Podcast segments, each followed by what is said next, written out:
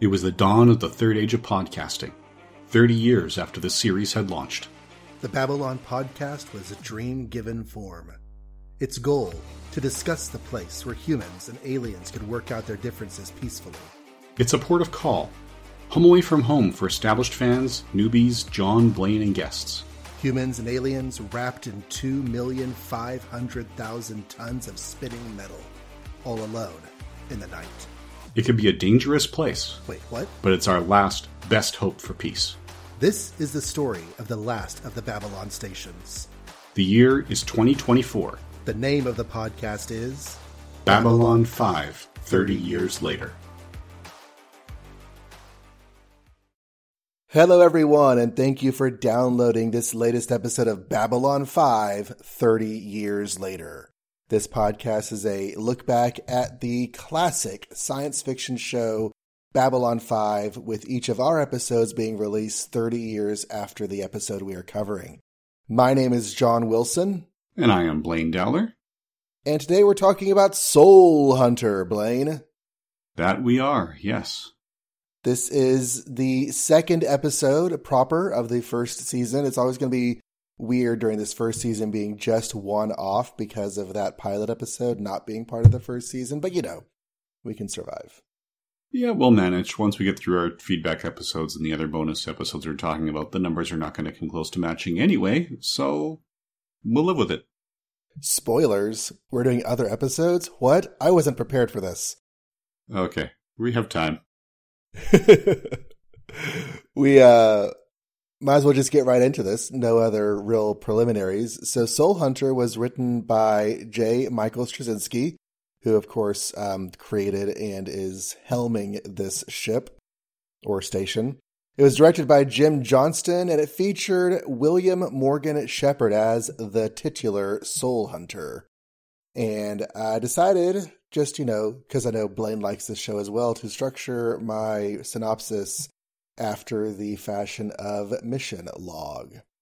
Prologue A shuttle docks at Babylon 5 from the Starliner Asimov, bringing the station's new medical chief of staff, Dr. Stephen Franklin, who is greeted by Commander Sinclair and Lieutenant Commander Ivanova. And we find out that Dr. Kyle has gone to work directly for the president, explaining why he is no longer on the station nor on this show. And in universe, that's a good thing since there's always an increase in alien populations on Earth, which was his specialty, which kind of gives a nod to that background subplot of Earth developments. Their, uh, I was going to say reunion, but for Ivanova, it's just a union. Their, their meeting is interrupted by a call from the bridge. A ship is coming through the jump gate, but it's out of control and it's headed right for the station. Act 1.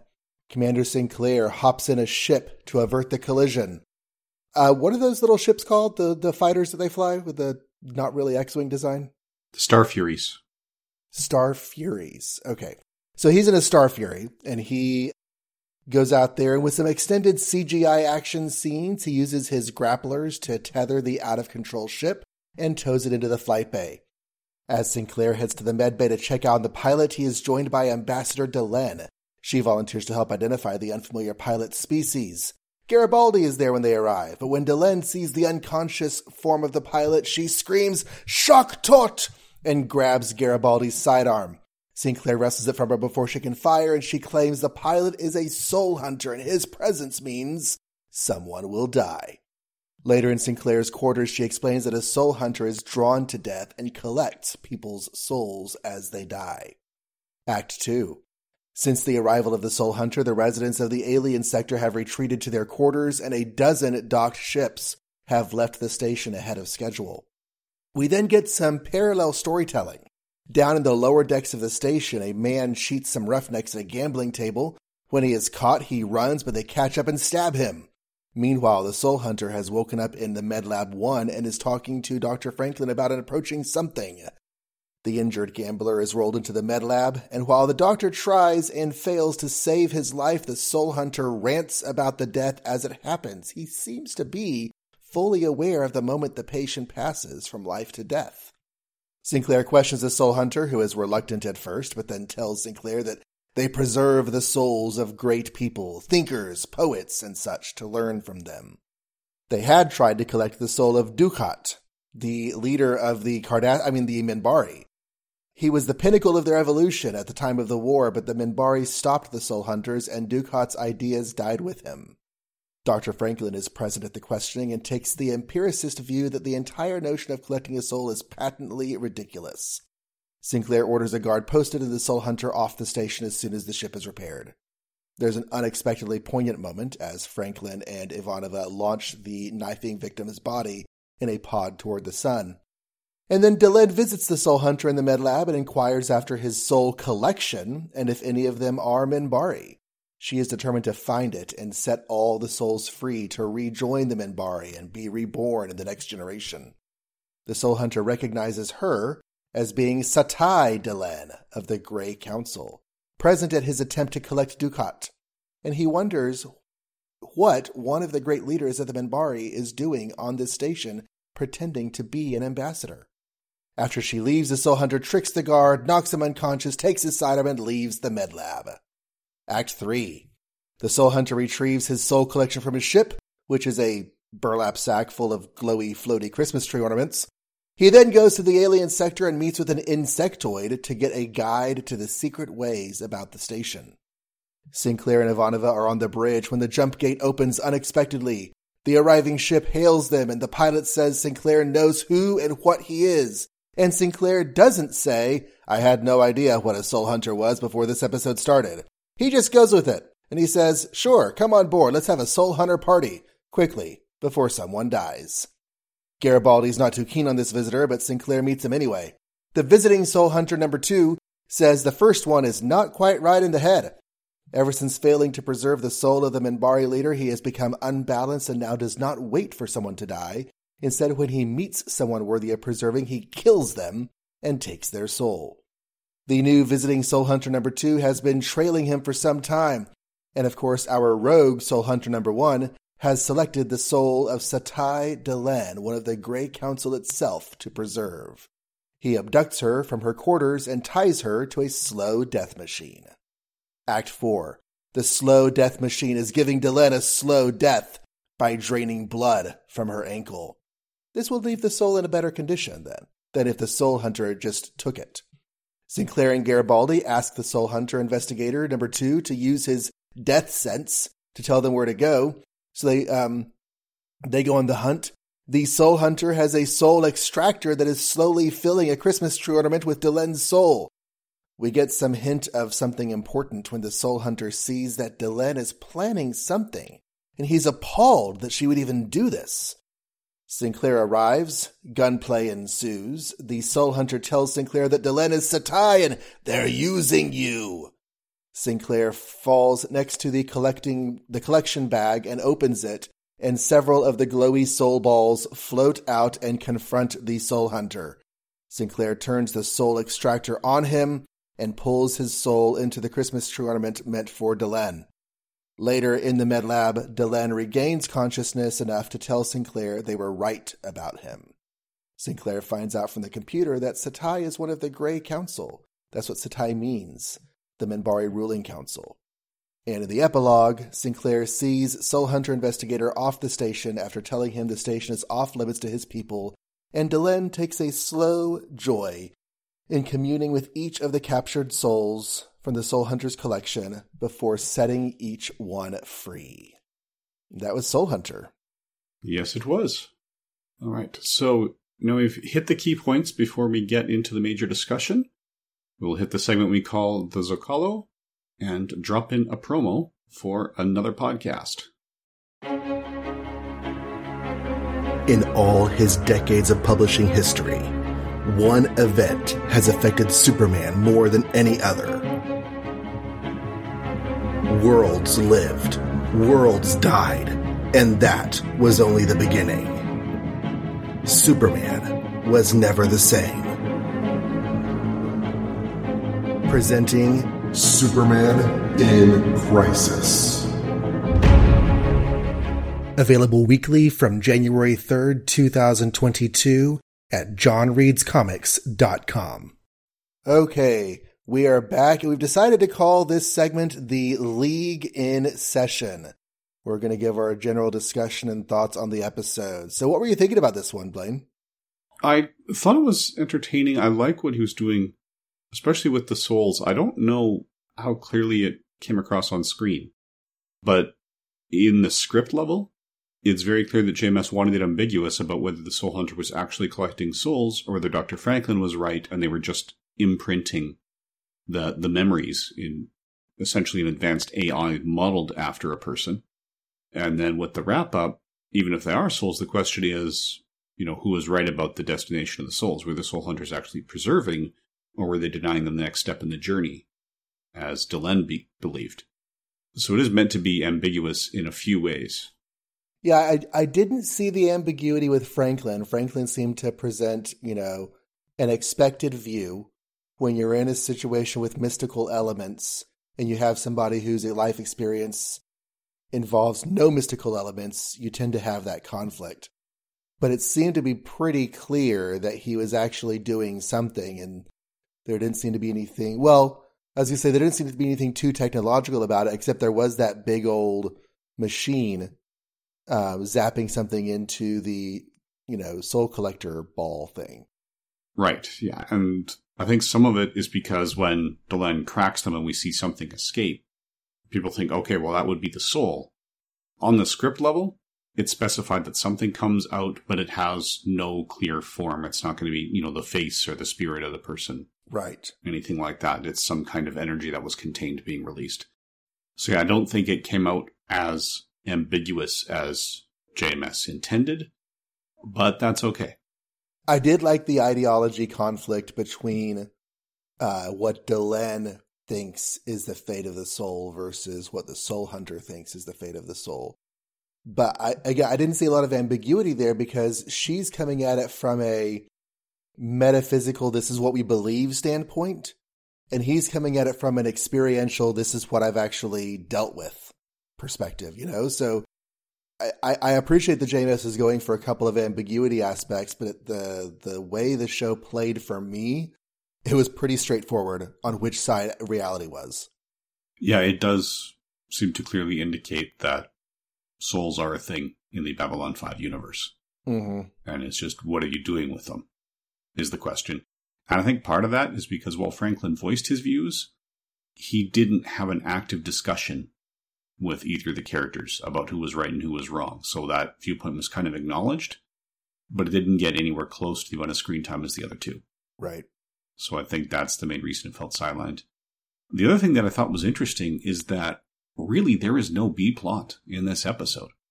So a lot of shows will have the A plot, which is really what's going on in the B plot with some of the other characters who aren't involved in the A plot to give everybody something to do.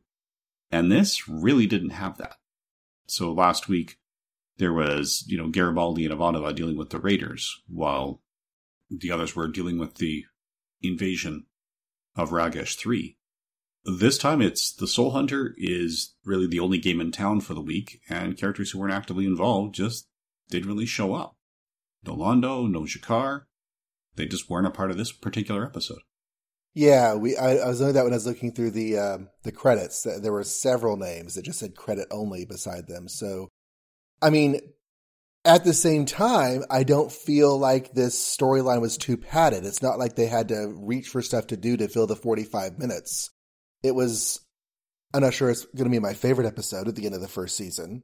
I liked it. I don't know that I loved it, but it certainly had enough going on with it to keep the whole episode busy. Right. You don't feel like it's being dragged or filled or padded, for sure. Mm-hmm. They spent the full 44, 48 minutes, whatever the runtime was, on this story because that's what this particular story took.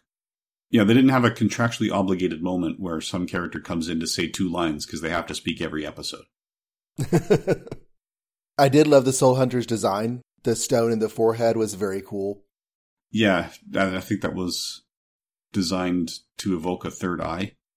That's one of the few alien descriptions that actually shows up on a script level. The way the aliens were described in The Gathering, for example, all we had is that, you know, the Centauri should look more human than the others. And the Narn should look the least human compared to the Centauri and the Minbari. And that's about it. Everything else he was leaving up to the makeup department to go nuts. And a lot of the aliens we're going to see were actually already created. So the effects house that they hired to do it made some to these specifications.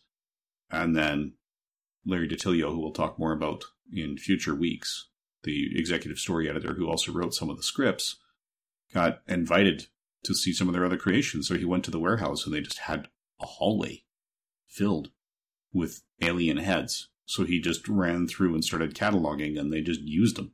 So we will see a lot of alien looking aliens because the makeup company was just having fun and they already had these molds made. And until you went, okay, here's the name of this race and this race and this race and this race and started cataloging them. Well, speaking of cool alien designs, even though he was only on the screen for maybe 30 seconds, I really, really liked the insectoid creature. Ah. Like they wouldn't be able to do a lot with him because he doesn't feel like he's that mobile and his face was kind of static. But for the little bit we got this episode, he was really cool looking. Yeah, he was another one that was um, specified on the script level, just saying somewhat insectoid not human, make this look good because we'll be using him again. Ah, okay. So that's in the, the giving form to the dream. Yes, that will yeah. be a recurring character. And while we're on the topic of alien designs, I hadn't noticed before this episode, but Delenn's ears are not her ears. No, the Minbari ears are placed lower than the human ears, so the makeup have ear tubes so that the sound gets carried up through the makeup to the actor's ears. Okay. So yeah, when it's it's mostly noticeable whenever she's laying on the medlab bed at the end of the episode and she's sort of, you know, rolling her head back and forth unconscious. That's when you can definitely see the artifacts of the, you know, prosthetic and makeup design on her ears. But obviously you can notice that they're lower, but you get a nice good view of the fact, hey, these are not real ears. These are clamshell shaped latex. Yeah, they are definitely lower. Still more realistic than, say, the 1990 Captain America years. I said it last episode, but I do continue to enjoy the fact that they created new characters instead of just recasting characters. So we have uh, Dr. Franklin's introduction here to replace Dr. Kyle. Yes, to take over for Dr. Kyle. What do we think about him? Do you know the actor from anywhere? Uh, Richard Biggs, up to this point, had done mostly soap opera work. And I remember they actually had an interview with him on the Space Channel, which is now CTV Sci Fi here in Canada. When it first launched and they hadn't sold all the ad spots, they actually produced little featurettes. And one of them, they just spent a day shooting pool with Richard Biggs and filmed it and made a bunch of little five minute featurettes. And you know, he said it, there was a big difference between science fiction and soap operas. Everyone loves the characters, they love the shows, they love the ongoing stories. So the passion is the same. But he said the the way that the fans present it is very, very different. And to represent it, he did the soap opera fan going, "Oh my god, it's you! I love it!" Yet, and just doing the you know the total freak out and all this. Whereas the sci-fi fan, when they see you in the wild, does it differently, and he you know just walked by the guy who's doing as the model, pat him on the shoulder, goes, nice work, and keeps on walking without slowing down. she says it's very different demeanors, but yeah. Now, unfortunately, Richard Biggs was one of the first major cast members that Babylon 5 lost. We said that they've disproportionately lost cast and crew. He passed away at the age of 44 in 2004. Oh, wow. That's next year for me, 44 yeah, that is this year for me. It was apparently a previously undiagnosed heart condition, if memory serves. So, yes, it's like I said, Babylon 5 has had a very unfortunate streak. I'm actually looking at the cover art for one of the seasons of Babylon 5 right now. Mm-hmm. And four of the five faces featured on that cover art are for performers that are no longer with us. Gotcha. And the fifth is not a part of the show yet. So they'll be coming later. Yes. So I had some, you know, thoughts I wrote down just with details of, of the plot as it was going on. But first, just to confirm, Delenn, Is she wearing a headdress or is that like a bone protrusion? It is a bone ridge. Okay. So that's part of her biology. Yes, that, that crest around her, her skull is part of her biology, which we did see on the only other Minbari we've seen so far and will see on future Minbari. I thought that maybe whenever Delenn was trying to shoot the guy and Sinclair was telling her not to, that perhaps less rhetoric and more explanation. But then we got the follow up scene with the conversation when she's a bit more calm. It's just like, if there's a clear and present danger and you're super concerned, maybe communicating clearly up front would be the goal there. True, but that speaks to the passion Delenn has. So the the concept of the soul and what happens to the soul in the afterlife is particularly important to Delenn. So that's actually something else I was going to bring up in the giving form to the dream segment. Okay. Because this is a, a part of her character and the way she interacts down the road. Her view of souls will matter. So she was just too emotional and too incensed to take the time to speak coherently in that moment. I liked Dr. Franklin in this whenever he's working on the knifing victim, which, side note, that can that table that had the knifing victim on is like the worst medical table ever because there's this whole like covering over the body that they can't actually get to the body. But Soul Hunter's in the back just ranting about random stuff, and Franklin's like, "Shut this guy up! I'm trying to do surgery." Yeah, someone take off or turn off that speaker. Right. So then he goes back and turns it on again afterwards. So the Soul Hunter keeps on blabbing, they just can't hear it. because as they establish that while his lungs can process oxygen, it's not his native environment. I also did like the fact that when he was talking to the Soul Hunter, the Soul Hunter finally responded. Franklin's first reaction when he spoke to the guy the Soul Hunter didn't respond, he asked for a translation team. And that's when the Soul Hunter said, Not necessary, I have been to your world. So he's actually learned English so there's no universal translator technology in Babylon 5. That's just part of all the conversations. So we've seen some of that with Kosh, where he has that translation machine. So we've heard his voice, we'll call it. It's like a series of musical chimes that was actually developed by composer Christopher Franke. That is Kosh's actual voice. And then what we hear is that translation box on his chest. Very cool. So we do have some specific translations.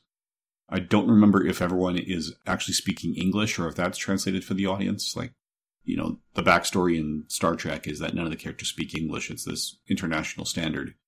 And yet the universal translator can work even with the very first sentence of a new alien race that they meet. I'm okay with uh, a future of Earth still having English in some recognizable form. Yeah, it's English is one of the dominant languages right now. If you look at, you know, the spread of the first language speakers, it may be top in the world. I haven't paid attention to that, but that is all, I think, primarily due to uh, political reasons and, you know, which are the most influential countries because English has got to be a nightmare to learn as a second language. so I have tremendous respect for anyone who's done it. Yes, definitely. Garibaldi is barely in this, but Ivanova has some good lines. I really liked the whole "We're Russian, we understand these things" when they're talking about sort of fatalism.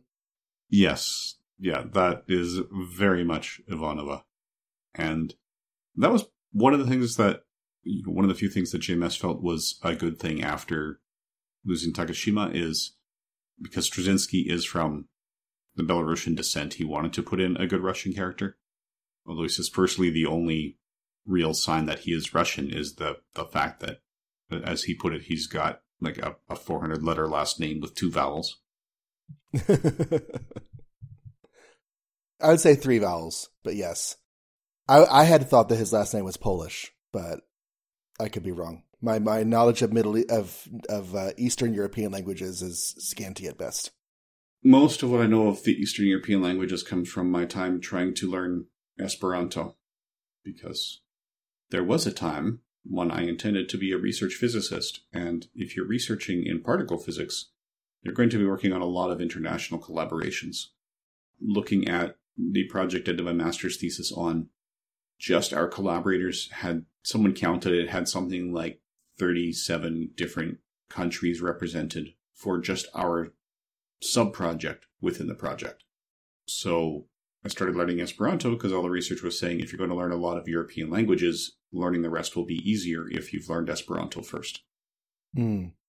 So at one point, I was almost fluent in Esperanto and having typed conversations with people online, and I could watch Incubus with William Shatner almost without the subtitles half the time.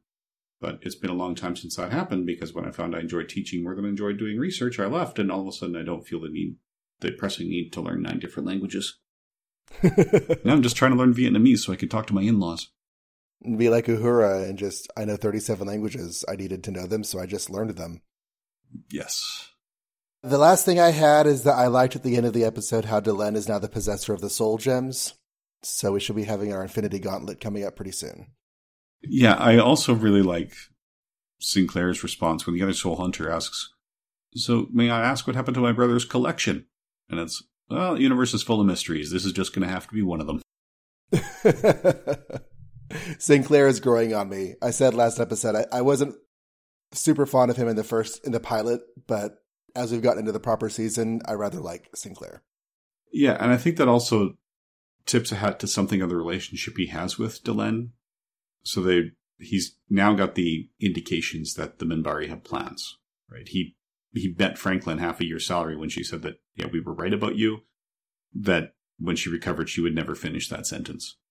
Yeah, I was going to bring up that we were right about you in the uh, in the end of the show. Yeah, yeah, and so he knows from that Satai he did that search, which nicely the computer came up and said, yeah, there's only one result because that's not always true of other shows, but so he now knows that Delenn is part of the ruling council on the Minbari homeworld. And he knows it doesn't add up, but he still has enough trust and faith in Delenn to hand the collection to her instead of the other soul hunter. mm-hmm. You might think that right of possession says that other soul hunter would have a legal claim to it, whether or not you believe in the ethics. which he knows her because they've actually had we find out almost two years on the station together.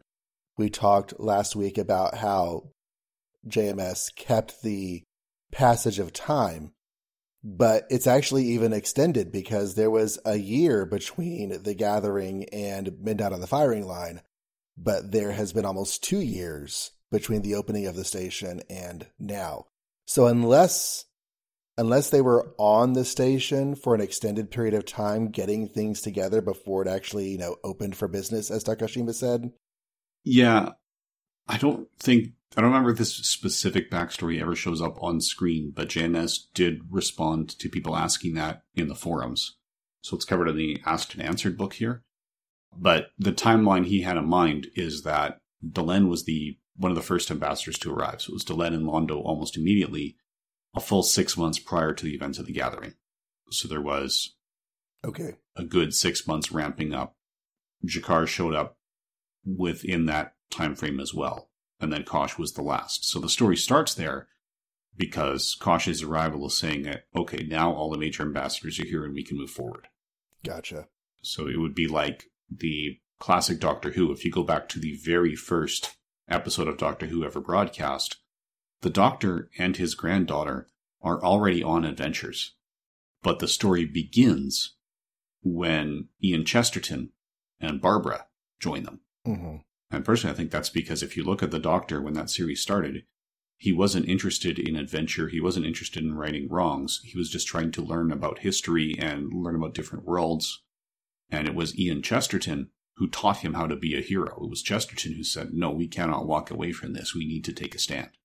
So that's, you know, the story really starts with Chesterton and Barbara. Barbara would always back Chesterton, but 1960s sexist television, Chesterton was always the one to speak up first. I wouldn't say always. Barbara had some really, really good moments. She did, but it took a while to give them to her. Yeah. Those first few episodes, Ian was the action star and Barbara would be protecting Susan. So, yeah, I still say Ian Chesterton is probably the single most important companion in Doctor Who history because he's the one who taught the Doctor how to be a hero and not just a passive observer. He also saved the show, apparently, because they were running over budget and Chester- and the original actor kept flubbing his lines for the Doctor, and it was Chesterton who would incorporate the mistakes and keep the episode going and keep the scene going. Well, I think I've hit all of my major points for this episode. Did you have anything else that you wanted to add before we go into the next bit? No, I think everything else I want to say belongs in the later sections. So I guess it's time for last best hope for our standout character or character moment. Okay. Do you have a standout character or character moment?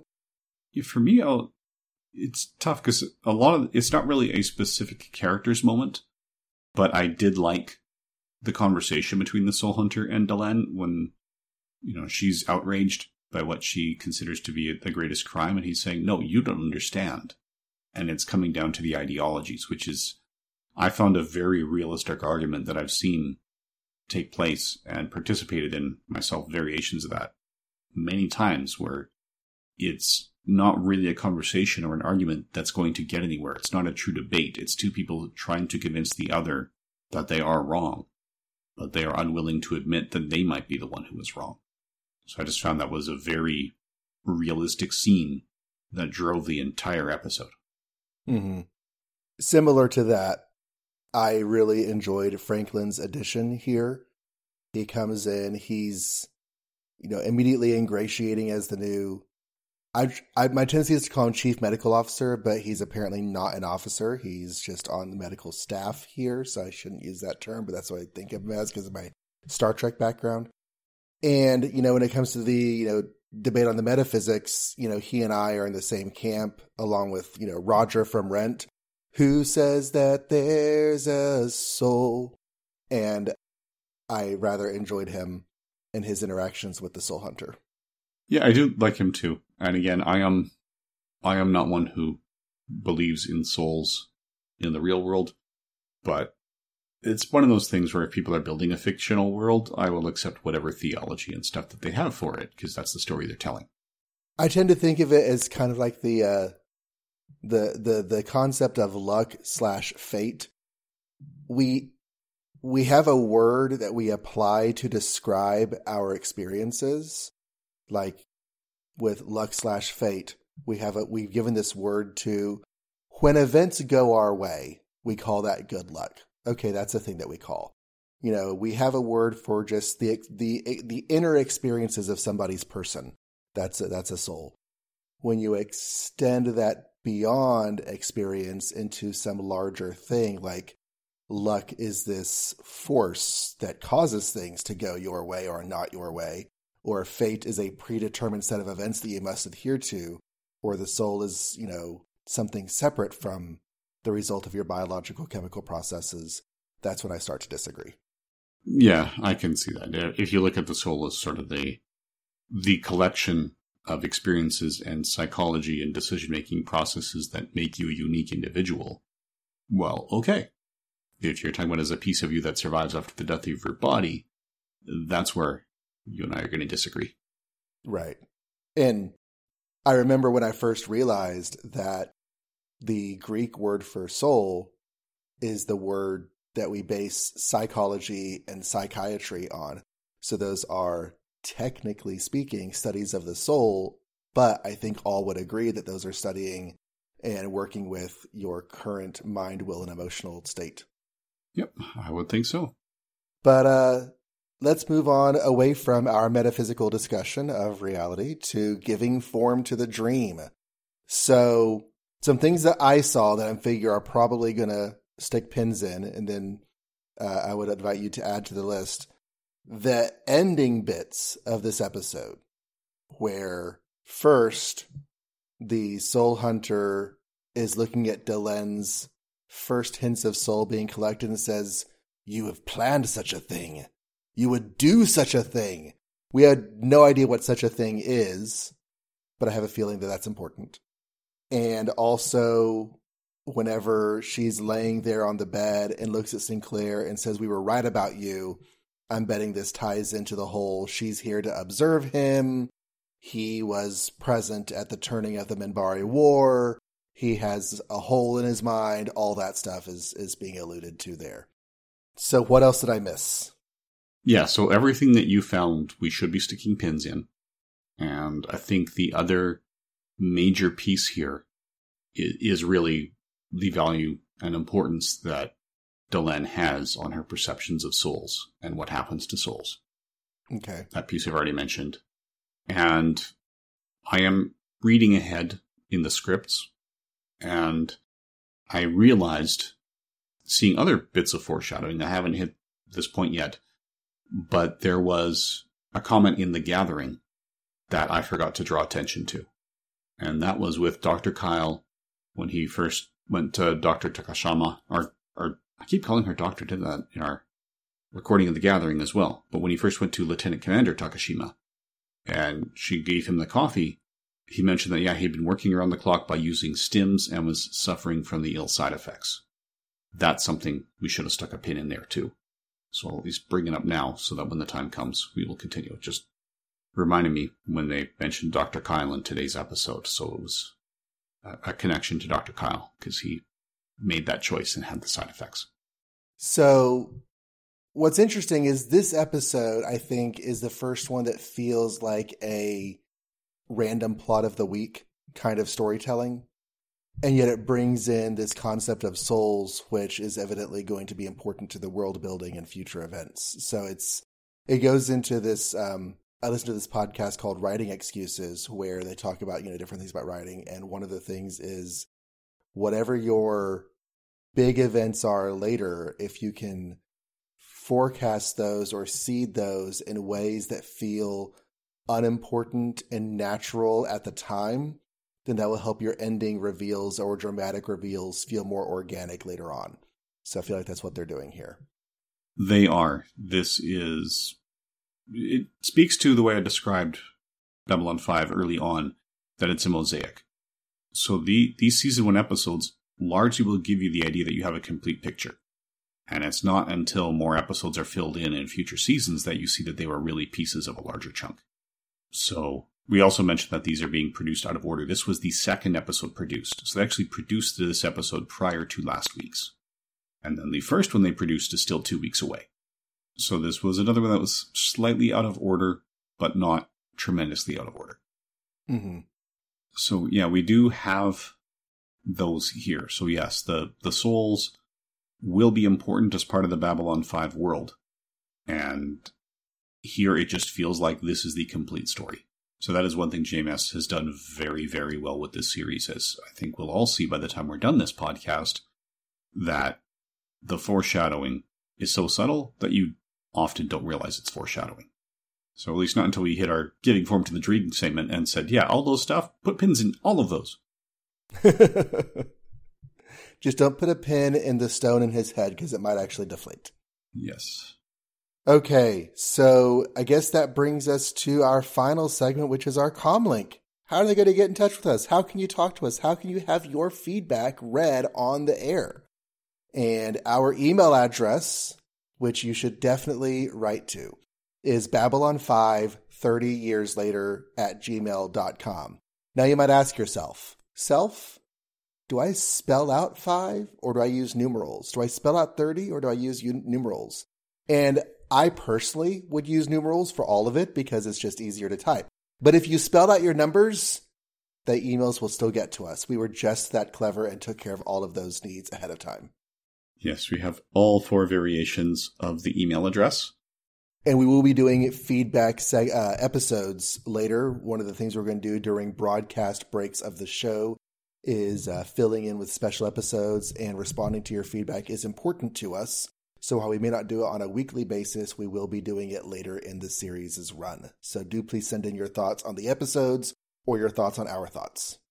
So those of you who are following through either our individual feeds, if you are posting the comments on bureau42.com, if you want us to read those, just flag it as such, and we'll read those comments on the air.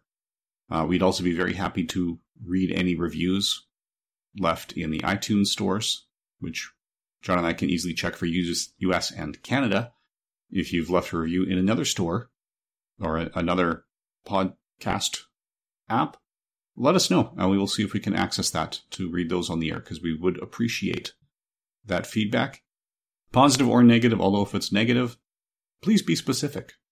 So it sucks. doesn't help us. It sucks because it can give us room to grow and learn and improve things a year and a half after you make your comment, because that's roughly our lead time. and also comments can be left at johnreadscomics.com since this show is posted in both of those websites. And yeah, I guess that wraps us up. So next episode, we will be continuing along with the next episode of the season, which is entitled Born to the Purple, which I think is the, that's where they guest star Prince, right? Uh, yeah, he comes in with some rainstorms that are showing up in the garden. It's very unusual. And I have a heck of a time spelling his name in the credits. It's our gayest episode yet. All right. Anything else before we go, Blaine? Um, no, that's about it. So yeah, next week, Born to the Purple, which was written by Larry DiTillio. So we'll talk a bit about him and about that.